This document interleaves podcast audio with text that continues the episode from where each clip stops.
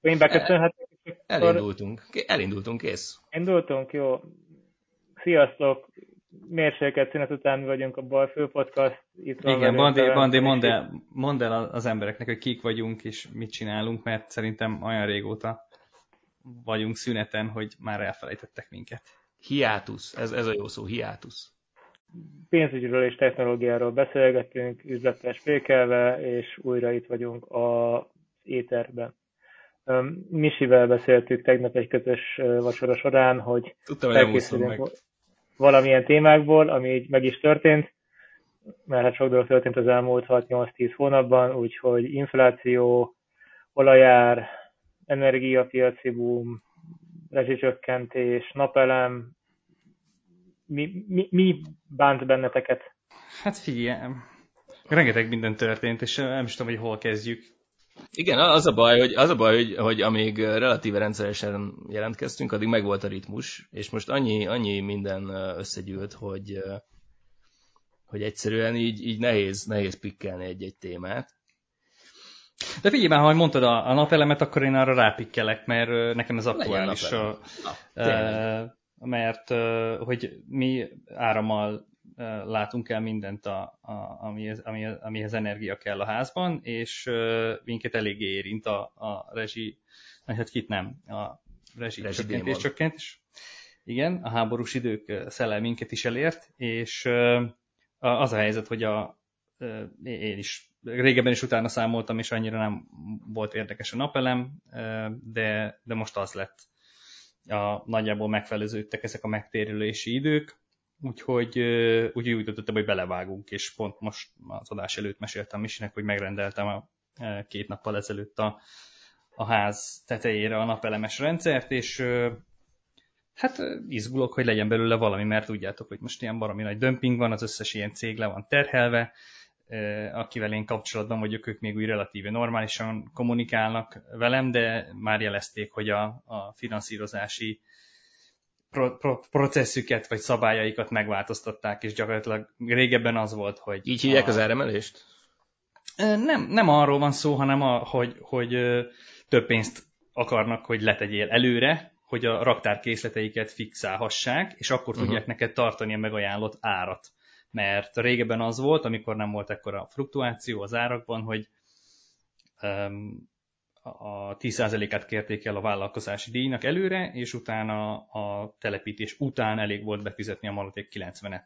Na helyett most az van, hogy előre kérik a 80%-át, és a maradékot a telepítés után, mert, mert hát annyira gyorsan tudnak változni az árak. Uh-huh. Ennek az ellenkezője az, hogy te nem fizetett be, viszont ő meg azt mondja a kivitelezés végén, ami ilyen várakozási idők, ugye nem csak tőlük függ, hanem a szolgáltatótól is, lehet, hogy a végén azt kell mondania, hogy hát öreg az a helyzet, hogy az elmúlt fél évben tovább emelkedtek a napelemeknek a díj, mit tudom én, és akkor már más az ajánlott ár, ezt meg ugye a... Uh-huh. Akkor ezt így oldják meg. Ja, nem szokták szeretni a, a, a megrendelők, hogy ha árat változtatnak, pedig és sok esetben a vállalkozónak teljesen legális, vagy egy hát jogos indokai vannak az árváltoztatását. Ja. Akartam kérdezni, mi volt a benyomásod a, most ezzel a dömpinggel kapcsolatban, hogy kaptál-e normális időpontot, stb. stb. Vagy, vagy ilyen adhok az egész, hogy majd jövünk, amikor tudunk? Én ezzel a céggel, akivel kapcsolatban vagyok, már tavaly felvettem a kapcsolatot amúgy, mert azt hittem, hogy, hogy a napelemes támogatást is igénybe tudjuk venni, és akkor még nem volt ekkora dömping talán, és, és akkor, akkor egész gyorsan kijöttek.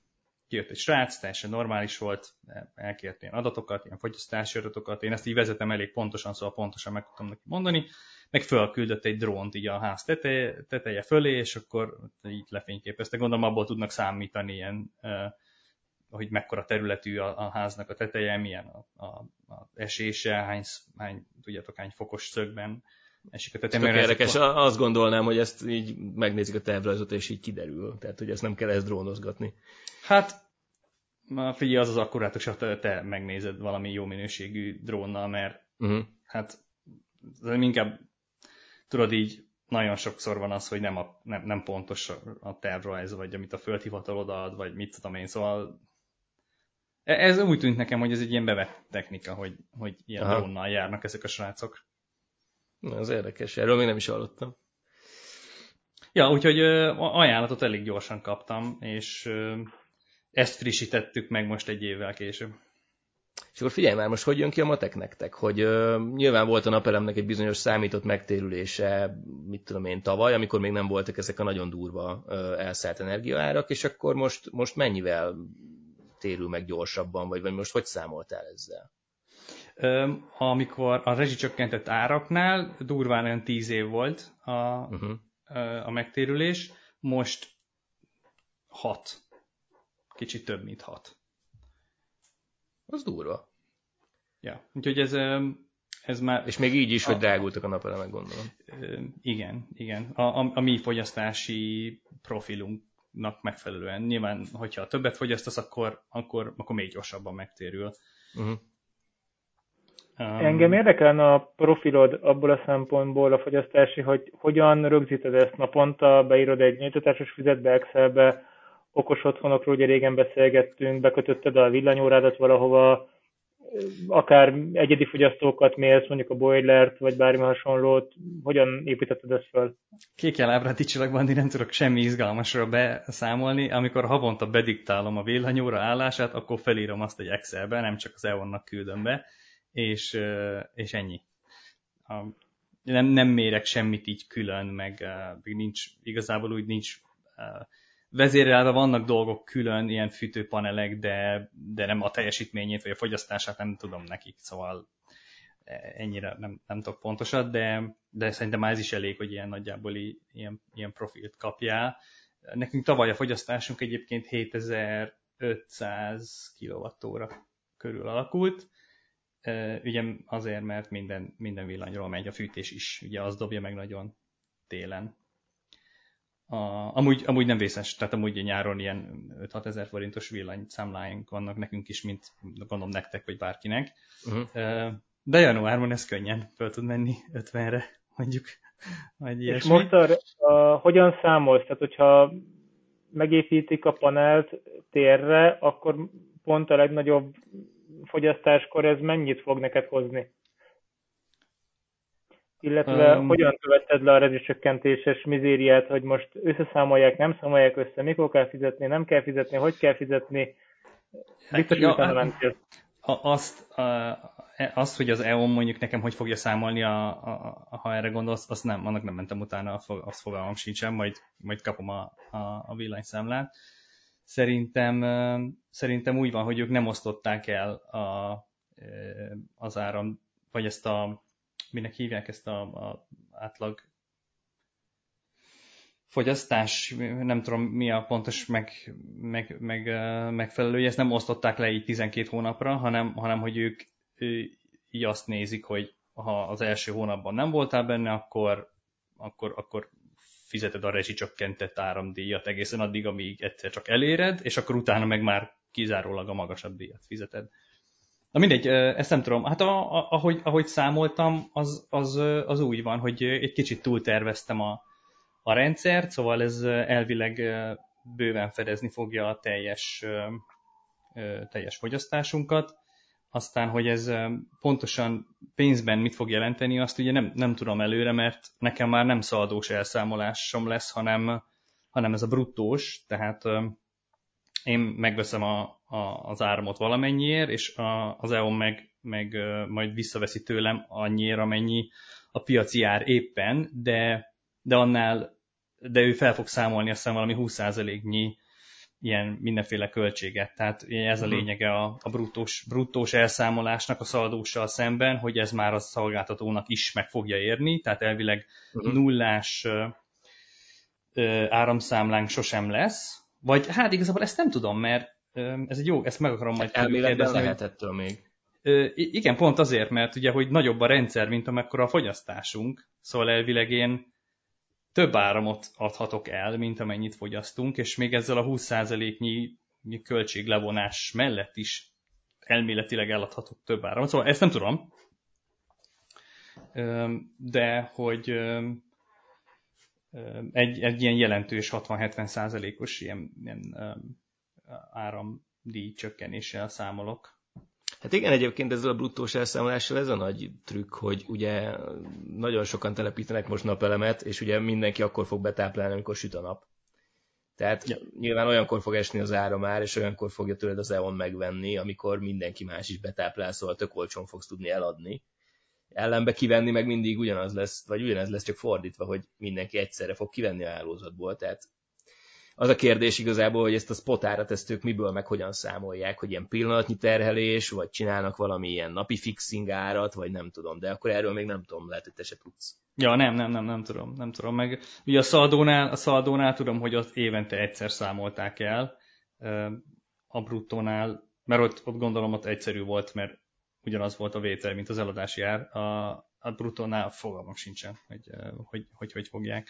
A szigetüzemet mennyire vizsgáltad, illetve magukat az, esetleg aksi technológiákat? Mert én nézegettem ugyanezt egy éve körülbelül, hogy valami szigetüzemű rendszernek a képítése, ugye van egy ilyen joghézak, hogy valahogy egy négyzetméter, vagy fennett ugye joghézak, hogy egy négyzetméter alatti napelemet engedély nélkül el lehet helyezni, ezeket lehet ilyen német webshopokról venni, amit így megveszed, és rádugod a 220-as csatlakozóba, és az így folyamatosan betáplál a házba, mert hogy ez nem jelentős energia termelő, akkor nézegettem azt, hogy mondjuk földob az ember napelemeket, vesz hozzá esetleg valami aksis rendszert, a nappal tölti, éjszaka lehasznál belőle, de eléggé drágának tűntek az aksik, meg ilyen statikailag is para, hogy beteszed egy olyan házba, ami ott van pince, és ha nem a pince biztos, akkor esetleg leszakad a födém, vagy hasonlók. Tehát ezek, ezekből ah. így mi jött veled szembe? Max nyomult ezzel ugye még nagyon régen emlékeim szerint, hogy lesznek power, ilyen. Powerwall, nem? Az, yep. meg, meg nem igen. Uh, figyelj, ez, ez volt az egyik első kérdésem, hogy hát amikor kijött a srác, beszélgettünk el ilyenekről, és uh, azt mondta, hogy, hogy ők egy invertert forgalmaznak, ami kompatibilis um, a, a, a aksival, tehát amire rá lehet kötni aksit is, de hogy olyan brutál áraik vannak, hogy, tehát hogy hogy egy aksinak az ára az simán vetekszik az egész napelemes rendszernek az árával, meg ilyesmi. Tehát, hogy, hogy akkor a megtérülésed az kuka. És ráadásul engem meg, engem meg egy kicsit az is megakaszt, hogy, hogy, hogy, hogy me, me, mekkora befektetést teszek ebbe a házba, mert ezt így nemrég épített. Tehát rengeteg pénzünk belement a, a, a házba, és, és én nekem az a szemléletem, hogy egy kicsit arra is figyel, nyilván nem akarok semmit félbehagyni, de vannak olyanok, akik, akik így öntik a pénzt a házukba, tudjátok, hogy így semmi nem drága, így itt élünk, menjen bele. Én meg, én meg, én meg ezt egy kicsit kordában akarom tartani, és, és határt szabni annak, hogy így mennyi investíciót teszünk bele, és hol tartunk most a piaci árhoz képest. Mert kicsit félek attól, hogy ha attól nagyon elszakadunk, akkor sose gondoltam erre a házra ilyen befektetésként, szerintem ez, ez, ez elrugaszkodott, de mondjuk egy ilyen közép, vagy kicsit hosszabb távon, mondjuk én tíz éves távon, azért így szeretném, ha, tehát hogy ha egyszer el kell adni, azért nagyon nagy bukó ne legyen rajta. És tudom, hogy, hogy ez egy ilyen értéknövelő befektetés, meg minden, de, de azért ennek is van határa, tehát hogy így nem tudsz nem mondtad azt, hogy beraksz 100 millió forintnyi értéknövelő befektetőt, akkor ki fogja fizetni a piac, mert nem, fogja, nem fog senki Persze. Fejér megyében 100 millió forintos házat venni. Szóval, hogy, hogy értitek, és ez is, tehát hogy ez a napelem dolog is olyan volt, hogy ez már tényleg így a nagyon a határa annak, amennyi pénzt én erre az egész ingatlan témára szánnék, de, de, de közben meg úgy vagyok vele, hogy, hogy ez egy ilyen befektetés, pénztermelő dolog is, főleg ha kiderül, hogy, hogy még ez a túltervezett rendszerrel még jól is tudok járni, vagy tényleg lenullázódik a dolog. Hát azért, ha, ha most a, az új árak, a piaci árakat, vagy hát azt az á, nem rezsicsökkentett árat nézzük, akkor nekünk tetemes, tehát ilyen majdnem félmillió forintos áramszámlánk van egy évben, szóval hogy azt megspórolni azért az, az nem lenne rossz. Hát most az is kérdés, hogy meddig, meddig maradnak ilyen magasan az energiaárak, mert azért most szépen az egész világ berendezkedik arra, hogy akkor háború, hogy nincs gáz, hogy nem tudom, de azért én nem gondolom, hogy ez az állapot ez kitartana egy-két-három évnél tovább leges legrosszabb esetben. Azért Európa elég szépen elkezdett átállni a megújulókra, meg egyéb gázforrásokra, meg, meg ilyesmi. Nyilván most a következő év az még valószínűleg szívás lesz, de azért normalizálódni fog a helyzet. Tehát, hogy... Ja, ja ez, ez igaz. Azt szerintem hogy ha, ha ilyen hat éves, hat éves megtérüléssel számolsz, akkor az nem biztos, hogy tehát az első két év oké, okay, utána a következő négy, azt meg majd meglátjuk. Ö, igen. igen, persze a, a napelemes rendszereknek az ára is bele számít a dologba, az is, az is mehet még lejjebb is. Amúgy szerintem annyira már nem fog, tehát hogyha megnézel egy ilyen csártot, hogy hogy alakultak a, a legalábbis a paneleknek az árai, az tehát nagyon sokáig így hatalmas ugrásokkal ment lejjebb, nagy feleződések voltak, meg ilyenek. Azt nem gondolom, hogy innen még feleződne most így rövid távon, de, de ja, ja, szerintem a gáz ára az, az, az rövid távon esni fog. Tehát, hogy az uh-huh. Szerintem most e- e- Európa most nagyon ráment a gáztározóknak a feltöltésére, amikben elég jól áll, és szerintem simán benne van az, hogy... Igen, látszott, hogy volt egy, volt egy, ja nem tudom, hát kanyarodhatunk akkor erre a témára, nem? Vagy... Ah, persze, mondjad, hogy ja. Szóval látszott az, hogy volt egy hatalmas nagy pánik, amikor így az európai döntéshozók szembesültek azzal a helyzettel, hogy úristen nem lesz gáz, és hirtelen mindenki elkezdett a piacon vásárolni, és akkor jól meglökték ugye a holland földgázárat. Aztán, aztán amikor így jöttek a, a hírek, hogy amúgy így a tározók töltöttsége az jól áll, meg ugye a nagy fogyasztók, az ipari fogyasztók is elkezdtek visszavenni, mert mert pont a drágulásokán, akkor azért, azért szépen elkezdett ez a dolog így normalizálódni és hűlni, és most már az van, hogy a csúcsokhoz képest szerintem egy ilyen 30%-kal lejjebb vagyunk, ami még mindig egyébként nagyon drága, tehát a, ha tavalyi évvel hasonlítod össze, akkor nagyon durva, de én nem számítok arra, hogy ez vissza fog menni megint a pánik üzemmódba. Uh-huh. Mennyire követted napi szinten a gáz árak alakulását az elmúlt hónapokban? Hát az, az európait azt, hát amennyire megírja a Bloomberg meg a Reuters, majdnem mindig címlapon volt, úgyhogy bonthatni nehéz volt kikerülni. Az amerikai földgázt azt meg azért néztem meg, mert volt rá pozícióm, de ennyi, azt, azt nyilván követtem kicsit aktívabban. De egyébként nagyon érdekes, hogy, hogy mennyire nem mozog együtt. Tehát van, van, egy, van egyfajta korreláció azért, de, de látszik, erősen látszik az árakon, hogy, hogy a pánik az Európára korlátozódik. És oké, okay, nyilván húzza fölfele a, az amerikai árat is, de ott inkább más oka volt. Ott volt egy nagyon erős, ott is volt egy nagyon erős hőhullám, ami ugye a légkondicionálók miatt egy ilyen megnövelt áramkeresletet indukált meg, meg ott egy kicsit elkezdte árazni a piac azt, hogy majd az amerikai földgázt azt LNG formájába exportálják Európába, és akkor ott hiány lesz. De ez azért nem, nem megy olyan nagyon gyorsan, mert ott még terminálokat kell építeni, meg itt nálunk is terminálokat kell építeni. Tehát nyilván valamennyi kapacitás az elhagyja majd az Egyesült Államokat, de azért ez nem egyik napról a másikra történik meg. Úgyhogy ott is, ott most kifejezetten egyébként azt hiszem ilyen, fölment ilyen 10 dollár körülre, az ilyen 14 éves csúcs volt, aztán onnan vissza, visszahűlt, volt ott is egy 30%-os zakó, aztán most megint fölfele megyünk, most nem is tudom hol van, most megint talán ilyen 9 dollár környékén tegnap néztem, de egyébként borzasztóan volatilis, úgyhogy nagyon-nagyon nehéz, nehéz piac szerintem. Azt egyébként sejtjük, hogy körülbelül mekkora a rés a szállításon? Tehát, hogyha át, át is akarsz hozni gázt a két kontinens között, az körülbelül mekkora tranzakciós költséggel jár? Mert ugye az egyértelmű, hogy ahhoz nagyon fel kell szökni az európai árnak, hogy bérelj egy hajót, vagy elküldj egy hajót. De, de jóval drágább, tehát mert most erre nem tudok számot mondani neked. Ja, de, értem. De, de, de, de tényleg nagyságrendi árkülönbség van az európai gázár meg az amerikai gázár között. Tehát az, van, van egy ilyen kifejezés az energiapiacon, hogy várjál, minek hívjuk, hogy olajegyenérték, vagy valami ilyesmire lehetne talán lefordítani, hogy olajár, hogyha olajról lenne szó, akkor mennyibe kerülne, és akkor az európai gázár az most ilyen 5, a, a, annyiba kerül, mint hogyha az amerikai dollár, vagy az amerikai um, VTI nyersolaj az 500 dolláron forogna. Uh-huh. Ilyen... Jó, na igen, erre gondoltam, mert, mert olajnál ugye nem ennyire nagyok a differenciák, hogy a VTI-t mondjuk ez a West Texas Intermediate, hogyha nézzük ahhoz képest a Brent, az északi uh-huh. tengeri hordós, vagy pedig az uráli oroszolaj, vagy a venezuelai, tehát ezeknek az áraiban nincsenek bődületesen nagy különbségek, így egy hordóra ránézve járókelőként. Igen. Az, igen. hogyha az, amit most mondasz a gázádnál, az ilyen egészen horror.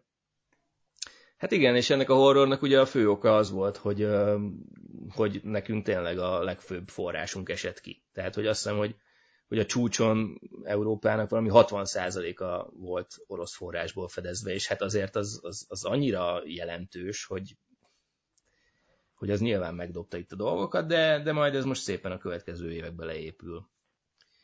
Különben erre, erre is... egyébként... Mondjad, bocs? Figyelek, mondjad hogy erre is leszek nagyon kíváncsi, hogy, hogy ugye Oroszországnak most ez egy nagyon nagy fegyver a kezében, de igazából az egyetlen fegyver a kezében, hogy, hogy mit csinálnak a, a földgáz exportjukkal. És hogyha elkezdik majd azt érezni, hogy, hogy egyre kevésbé hatásos ez a fegyver, mert ugye Európa átáll alternatívákra, akkor, akkor vajon mit fognak csinálni? Tehát, hogyha ezt a fegyvert ők tényleg akarják használni, akkor azt még most kell, és, és nem tudom, hogy milyen,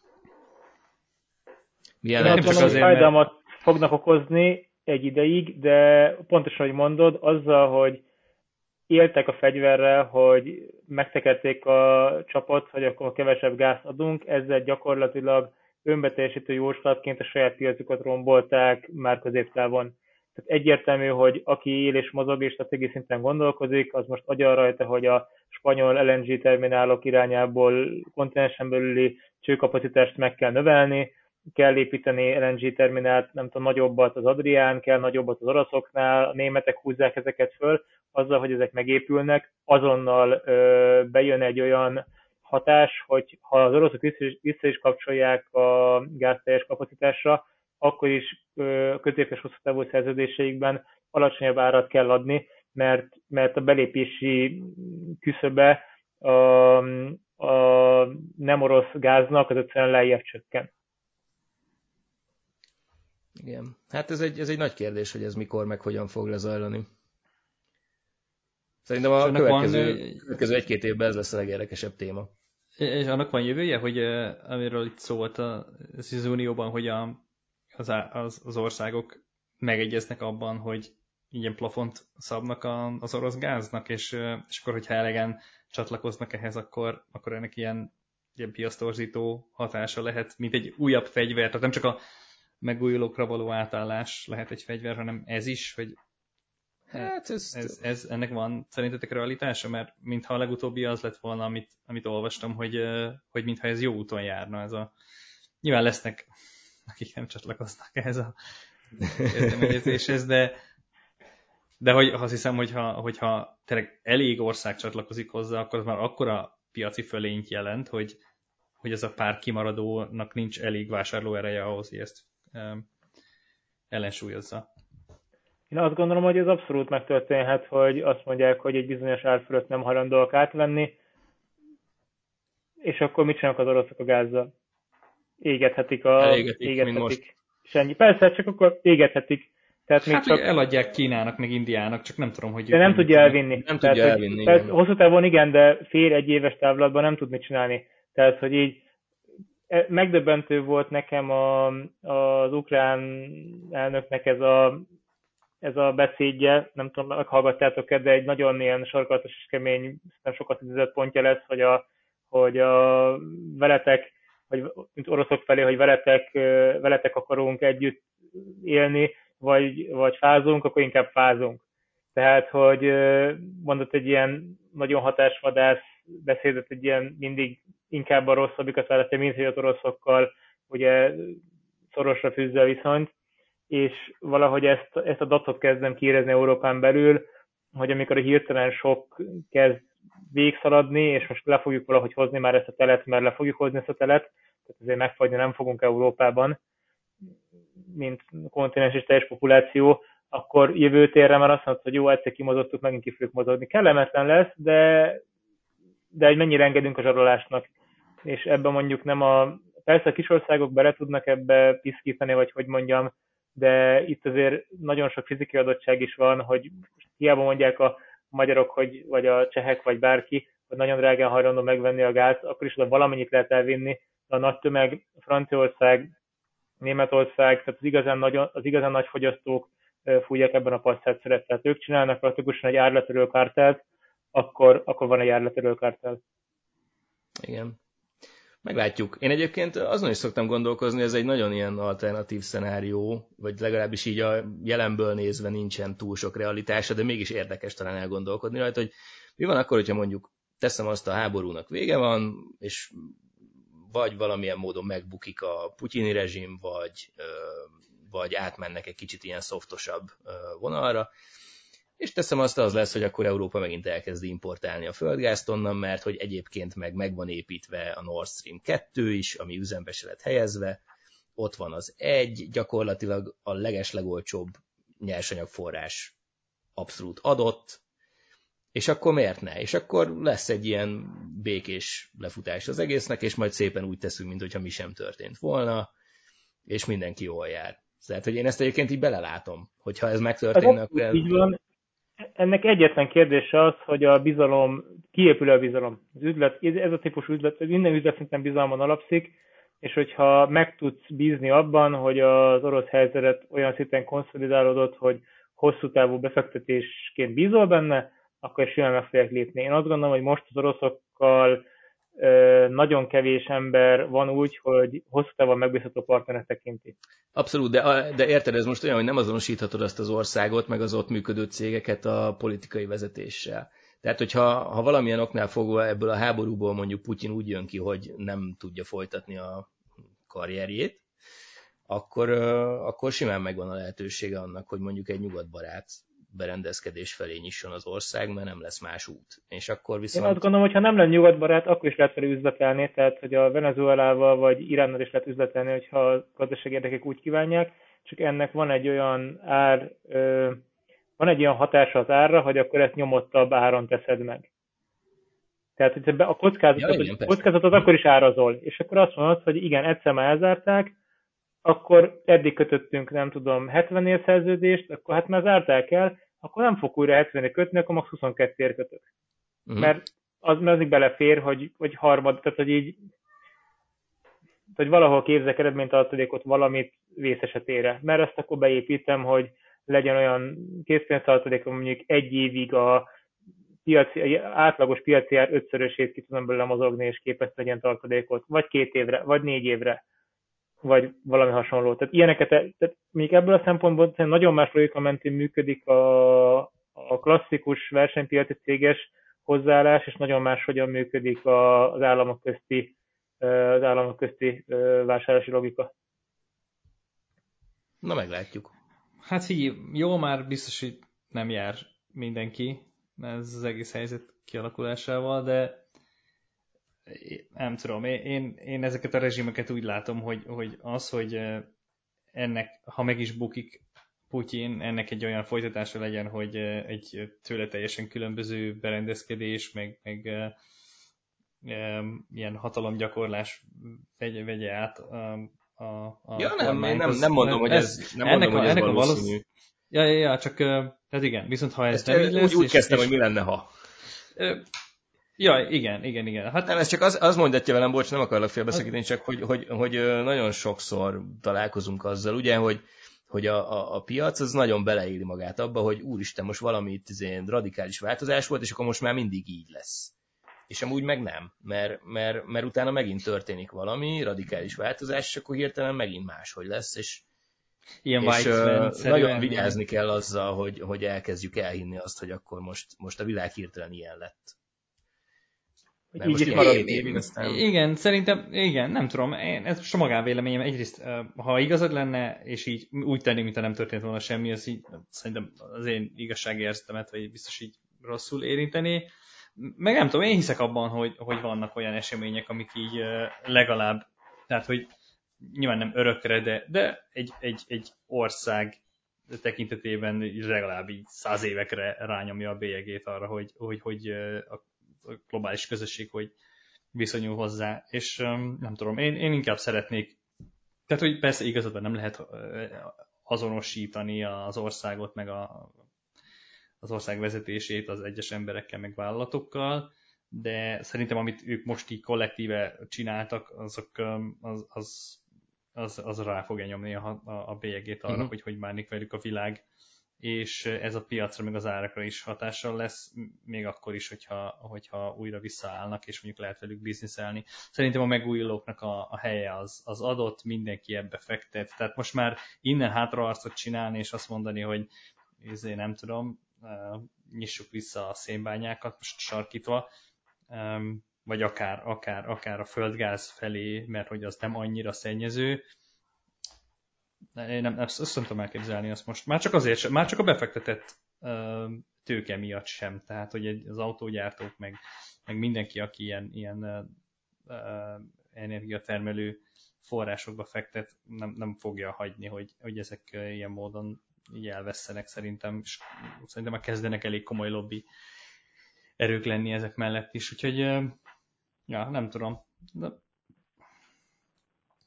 én a sláger témára szeretnék rátérni a Levente felé biztosan, és ez pont a zöld tranzíció miatt beugrott, hogy a BP, mert biztos történt az elmúlt hat hónapban valami a BP-vel. Mi ott a szitu neki? Kellett leírni nagy orosz kitettséget, és hogyan viszonyultak ez a sztorikhoz? Mert végig ők ebben nagyon nagy úttörők. Szaladt-e félbe részvényel? Én nem követtem a BP-t az elmúlt hónapokban. Hát őszinte leszek, ennyire én se követtem olyan napi szinten. Azt tudom, hogy ők, neki komoly, igen, tehát a, a Gazpromban is van részesedésük, nem is kevés. Talán már erről beszéltünk is, de nem vagyok benne biztos.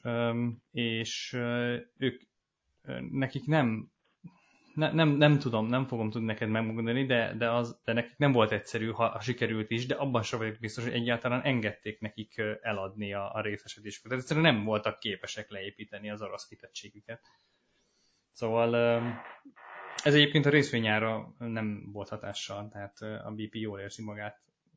Uh-huh. Ez érdekelt volna pont, hogy mondjuk egy elhatárolsz a könyvekben mondjuk az 2 milliárd dollárt, mert hogy volt egy ilyen két milliárd dollár értékű Gazprom tulajdonod, és akkor ezt most így megígérjük, hogy majd megszabadulunk tőle, mert megígérjük, de nem tudunk megszabadulni tőle, de ez most így van is, meg nincs is, de akkor gyakorlatilag ezen így a befektetők átléptek a problémakörön, vagy hogy mondjam.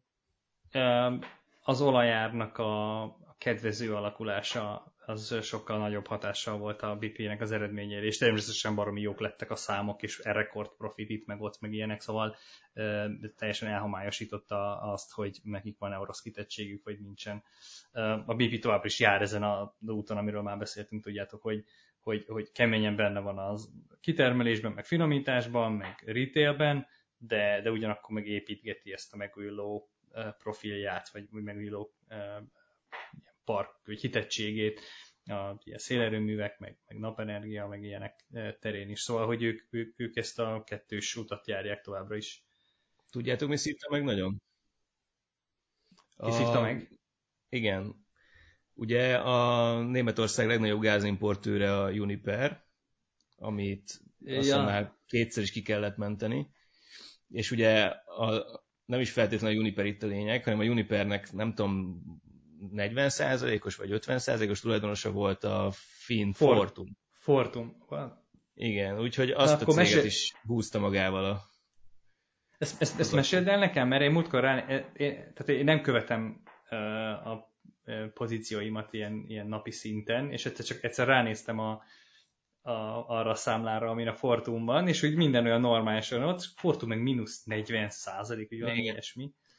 És uh, mi, mi van? Hát, mi, mi, mi a baj hát, a gázimportőrökkel? Most nem hát dióhéj, dióhéjban ennyi a sztori, ugye, hogy a, a leges legnagyobb gázkitettség Oroszország felé, Németországból az egy cég, az a Uniper volt, aki importálja az összes gázt gyakorlatilag. Ez egy ilyen brutál cég.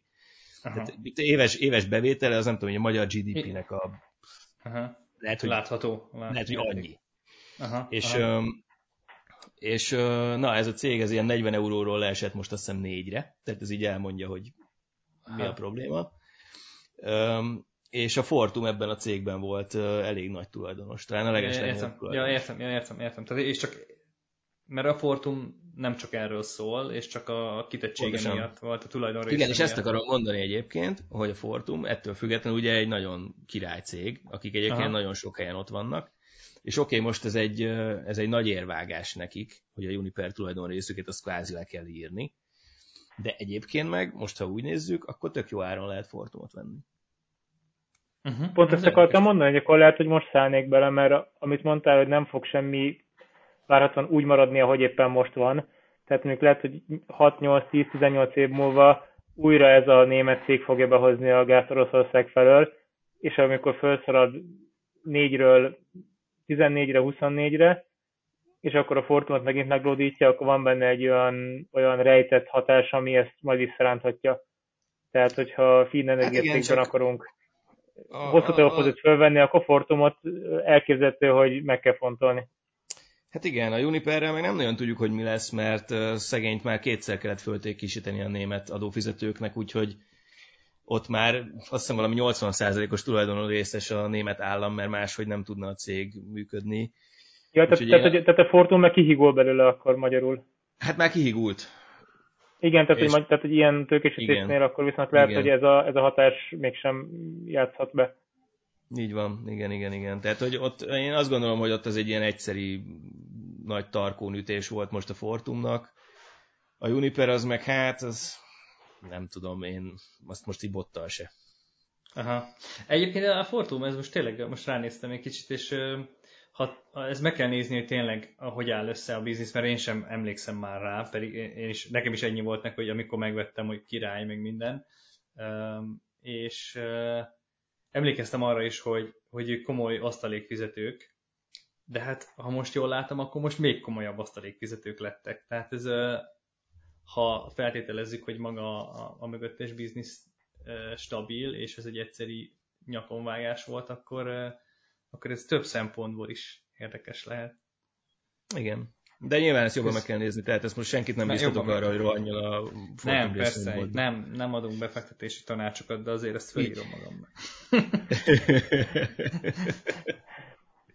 Apropó, franciákról gondolkoztatok, hogy valami atomerőműves történet irányába spekulálnátok ebben a fél évben, vagy így meg se néztétek ezeket a hát, Mert az ára már az ára már dühöngött fölfelé az égbe, és egy atomerőmű az viszonylag stabil költséggel termel, és franciáknál ugye iszonyatosan sok blokk működik, és erre eléggé rá vannak állva.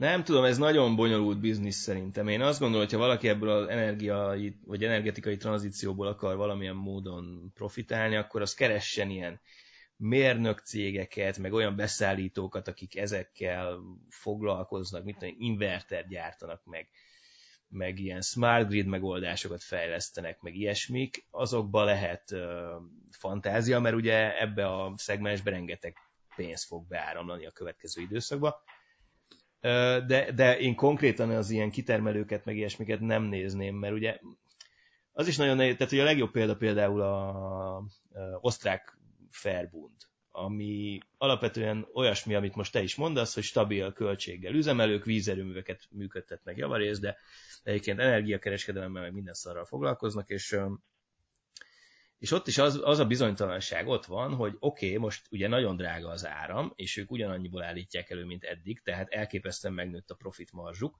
Csak ugye ott van az a politikai kockázat, hogy bármikor azt mondhatja az EU, hogy oké, okay, de most ugye a átlagfogyasztókat meg akarjuk védeni, úgyhogy ezektől a cégektől elveszük a profitjuk egy részét, és kvázi ilyen windfall taxként kiróljuk rájuk, hogy, izé, hogy akkor most bocs. És én emiatt nem, ilyen közvetlen ilyen, ilyen energiatermelő cégben én nem, nem mernék most bevásárolni, mert, mert ez, ez, ez nagyon ott van a fejük fölött. Tehát a szekundia terciér hat, hatásokat használod inkább ki, hogy a, ahogy mondtad, inverter gyártó, smart grides tech cég, ami Igen, erre fejlett. Nincs benne akkora, nincs benne akkora risk, valószínűleg nincs benne akkora felértékelődési potenciál se, de egyébként meg biztos, hogy benne hogy nagyon jókat lehet találni, ha valaki rászánja az energiát és belássa magát. E, e, ez, ez, én annyit szeretném hozzátenni, hogy nekem van ilyen inverteres, meg, meg ilyen smart grid-es cégem, és uh, nekem az a tapasztalatom, hogy, hogy um, nem, tehát hogy a piac nem teljesen látja ezt így, kicsit úgy mozognak ezek a részvények, mintha a 2020 az megdobta őket is, tehát hogy, hogy, hogy ott volt egy ilyen nagy felívelés, sok vissza is jött, de nem nullára, vagy nem, tehát hogy, hogy itt olyan cégekről beszélek azért, akik, akiknek már van termékük, meg van bevételük, meg talán profitjuk is, meg ilyesmi. de én azt látom, hogy ezek a, ezek a smart grides, inverteres, okos technológiával foglalkozó cégek, ilyen, mint ezek a tech, ilyen szexi tech cégekként, mint ilyen szoftver, mint, tehát egy ilyen, ilyen, ilyen szoftveres cégekként vannak így rángatva a piacon. Tehát, hogy uh-huh. míg, a, míg, a, míg egy ilyen közműszolgáltató, vagy egy ilyen na, villamosenergia vállalatnak a részvényei nyilván stabilabbak, ezt nem lehet elmondani egy ilyen inverteres cégről. Tehát, hogy amikor van egy jó nap, akkor nagy, nagy emelkedő, amikor van egy rossz nap, akkor nagy bukó, amikor kijön egy alapkamat emelés, nagy bukó, tehát, hogy, hogy Szóval nagy kicsit úgy, részvények. Igen, és kicsit úgy, tehát hogy tényleg azt látom rajta, hogy a piac, mintha ilyen, ez a, a bizonytalan jövő, tehát tényleg mintha egy ilyen bevétel nélküli, szexi szoftver startupról beszélnénk. Pedig, pedig a dolog úgy van, ahogy Misi mondja szerintem, de én ezt nem tapasztaltam ma is. Hát de figyelj, ezek a cégek szerintem még nagyon sok esetben kicsik. Tehát, hogy, hogy én nem biztos, hogy ezekre a kíséretlen startup jellegű cégekre gondoltam, hanem mondjuk a nagyobbakra, amik már De én, én pont, bocs, bocs, de én a Solar Edge-ről beszéltem, amikor invertert mondok, akkor nekem az a Solar Edge, ugye, aki egy ilyen piacvezető vagy top cat. Már jó nem, mert a Huawei mellett azért nehéz, de um, nekem is Huawei inverterem lesz, pedig le, va, lenne Solar Edge is, de, de hogy a kivitelezői azt mondja, hogy a Huawei olcsóbb, és, és így technikailag semmi tehát, hogy a Solar Edge-ben vannak ilyen smart dolgok, amiket nem is értek, meg nem is lenne rá szükségem valószínűleg, Na mindegy, csak ilyen melléknót. Csak közvetlenül megy majd a házadnak a minden adata. Ja, ja, ja, igen. De az tök mindegy, mert most is megy. Tehát ja, tele van hát Xiaomi cuccokkal, tele van a ház szerintem így. Ha, ha van, amit a kínai izé, pártvezetés nem tud, akkor nem tudom, azt lekérdezi valamit. Na mindegy. Um, Mit akartam mondani? Ja igen, csak, a, csak az, hogy, hogy amikor inverterről beszélek, akkor nem, én a szolárisről beszélek, és az is rángatva van állandóan. Uh-huh. Um, van a, a, a, ugye a másik ilyen nagy, az Enbridge, uh, ugye? Enbridge? Uh, nem tudom, kever, ez nekem most keverjen valamivel, uh, a, a, de az is ilyen uh, ívet ír le általában, szóval, de mondom, szerintem úgy van a dolog, ahogy, ahogy te mondod. Um, Aha, nem, összekevertem valamivel, ne, ez, ez, ez ilyenkor szokott, hogy utólag, hogy jó hülyeséget mondtál, nem Embridge, hanem de majd, majd mindjárt most mondjál valamit, Misi, és addig megkeresem, hogy mire gondolok. Nem, nem mondom. Enphase, Enphase, nem? Phase, vagy ne, ne, ne tippelgessek? Hát tippelgessek tippelgess, mert simán kiváló csak nem tudjuk. Nem, nem Enbridge, bocsánat, Enphase. Enphase, Jó. amiről becs. Na, szóval, hogy igen, a, amit meg én ehhez hozzá akartam tenni a bandia kérdését, hogy én viszont egy picit bátrabb voltam ennél, és én, én a, talán említettél is a spanyol, meg olasz piacon ilyen gáz importőr és, és infrastruktúra üzemeltető cégek környékén vásárolgattam, és kifejezetten azokat néztem, ahol nagy hangsúlyt fektetnek a, a, a hidrogén témakörére. Ugye ez is még egy ilyen olyan kutatás, meg, meg, meg keresi a piac még, hogy a, főleg a zöld vagy a barna hidrogénnek hol van, hol van helye. Bocs, mi, ez a zöld hidrogén? Mi ez a barna hidrogén? Hát, hogy milyen forrásból állítod elő a hidrogént. Igen, mert ugye az, az elektrolízishez kell áram, ugye, és hogyha az zöld árammal hajtod meg, akkor zöld hidrogéned van, hogyha ha meg, ha meg érted? Szóval, hogy, hogy ha meg Ja, hogyha kőszénből igen. fűtöm a visontai erőművet, és ebből lesz a hidrogén, akkor ez nem annyira igen, tiszta. igen, igen. Tehát, hogy, hogy ez így a, a, a lábnyomára utal. És nem, még egy köztes, azt hiszem a rózsaszín hidrogén a köztes. Nem tudom miért köztes, most ezt ne, nem vagyok felkészülve a témában, úgyhogy ne kérdezz meg, de na mindegy, szóval van a hidrogén, és van a két cég, a, a, a spanyol Galp, a, nem spanyol, mert portugál, bocs, akik egyrészt nagy játékosok a, a, az Európába befelé vezető földgáz hálózatok kiépítés meg üzemeltetésében, és, és somót beszélnek arról, hogy ezek a hálózatok később a hidrogén szállítására is alkalmasak lesznek, sőt, az ő hálózatuk már valami 10%-ban már ma keverten um, a um, szállít hidrogént is.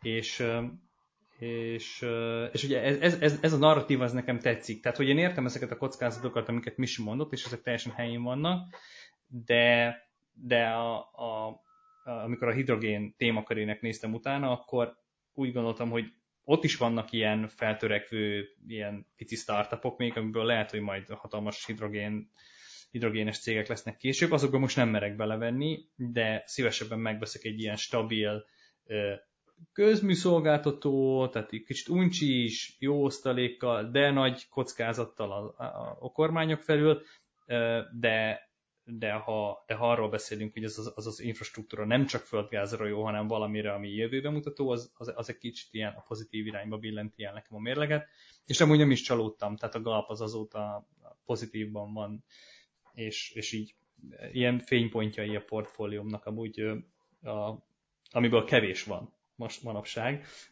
Szóval csak ennyi. A, a Galp volt, meg még a másik cégnevet akartam említeni, a Snam, ami meg egy olasz szolgáltató. Életemben nem hallottam, de oké. Okay. Hát, hát tudom, ők utána, utána néztem, mert tudjátok, hogy, hogy találtam ezeket, hogy volt valami uniós ilyen nyila, vagy valami ilyen bejelentés, hogy létrehoztak valami munkacsoportot, amivel a hidrogénnek a jövőjét kutatják Európában, és akkor ennek az uniós bejelentésnek a végén volt egy lista, hogy kik vesznek részt ebben a munkacsoportban. És akkor ezt egy jó ilyen nyomnak tartottam arra, hogy aki ebben részt vesz, az érdekes lehet. Volt ott vagy 15-20 cégnév, végigpörgettem az összeset, és abból a 15-20-ból mondjuk 4-5 volt ilyen befektethető állapotban, tehát hogy tőzsdén jegyzett, uh-huh. stabil, van kereskedés mögötte, meg ilyenek. És ez a kettő tűnt úgy ki, hogy, hogy a saját piacukon milyen nagyok is, meg stabilak. Oké, okay, én a zárás felé egy kereteset visszakérdeznék, úgyhogy visszajutottál te is végül is a kettő témához, a házad elektromos fűtéses történetéhez. Benned mennyire merült fel az, hogy vegyél sok-sok tizifát, és mondjuk alakítsd át abba az irányba a lakásnak a fűtését, hogy, hogy szól bele a vegyes tüzelésű mindent? Hát nálunk ez nem jöhetett szóba, mert nincs miben elégesse. Tehát, Tehát vehettél volna, építettél volna cserépkályhát a nyáron, vehettél ne. volna valami bandi, olyan... Bandi, Miről beszélsz? Cserépkályhát? Hát kiröhögnek. Hát kémény kell. Hát, hát figyelj, egy, egyrészt nem. Egyrészt bemeg a bondba, és azt mondtam volna, hogy cserépkályhát szeretnék venni, akkor kiröhögnek, hogy jövő áprilisig nincsen. Egy. Kettő. Ha Ennyire van, nincs? Ha van, azt... baromi drágán. Három. Ö, hát egy kéményt építeni egy új építésű házon, ráadásul most mondtam el, hogy nem szeretnék többet rá költeni, és verjem is szét, nem életszerű, meg, ö, meg, meg négy, nem akarok égetni dolgokat. Tehát ezt a házat úgy építettük, az, a kivitelező, a tervező úgy építette, hogy itt, itt okosabban álljunk a dolgokhoz, direkt nincs, a gáz sincs bevezetve, nem, nem akarok égetni semmit, és Szóval, hogy nem, nem merült föl. Ha föl, fölmerült volna, akkor csak úgy továbbadjam drágán, de nem, nem, tehát nem, nem, nem, nem foglalkoztam ilyenekkel. Oké, okay, csak direkt meg akartam kérdezni, hogy ez, hogy, hogy ez hangozzék el, hogy neked volt egy ilyen szemléleted, ami köré ezt építetted, csak szerintem ezzel a hallgatók nem feltétlenül voltak tisztában, hogy Na, lehet, szerintem, aki van. már régóta hallgat, az, az, beszéltünk már ilyen háztémákról nálam, úgyhogy lehet, hogy, hogy, hogy már szó, szó esett róla, de ja, hát majd itt a szomszédok mit fognak csinálni, azt majd meglátjuk, mert nyilván faluban lakunk, így mindenki uh, fával. Megoldja, tüzel. megoldja. Ja, ja. Ha csak annyira fognak füstölni, mint, uh, mint eddig, az már jó. Tehát, hogyha ha nem dobják rá a gumi, meg a itt tudom mit. Na, hát Volt egy ilyen ne, nem nézem ki a hallgatóimból, de ti se égesetek szemetet. Igen, nem, nem szép dolog. Szerintem a mi hallgatóink ilyen urbánus, felvilágosult arcok, úgyhogy max szabadtéren égetnek. De azt is csak, amikor nincsen tűzgyújtási tilalom. Befejeztem. Mondhatod. Na, akkor nagyon szépen köszönjük a mai megtisztelő figyelmet. Nem ígérjük meg, hogy nagyon hamar lesz ismétadás, de Ne, nem ígérünk semmit, nem? Az nem, nem. Ígérünk valamit? Nem. nem, nem, nem, nem kell. Semmit se kell ígérni. De, de jó volt újra itt, úgyhogy lehet, hogy még jövünk. Ja. Biztosan jövünk. Na, sziasztok. Sziasztok.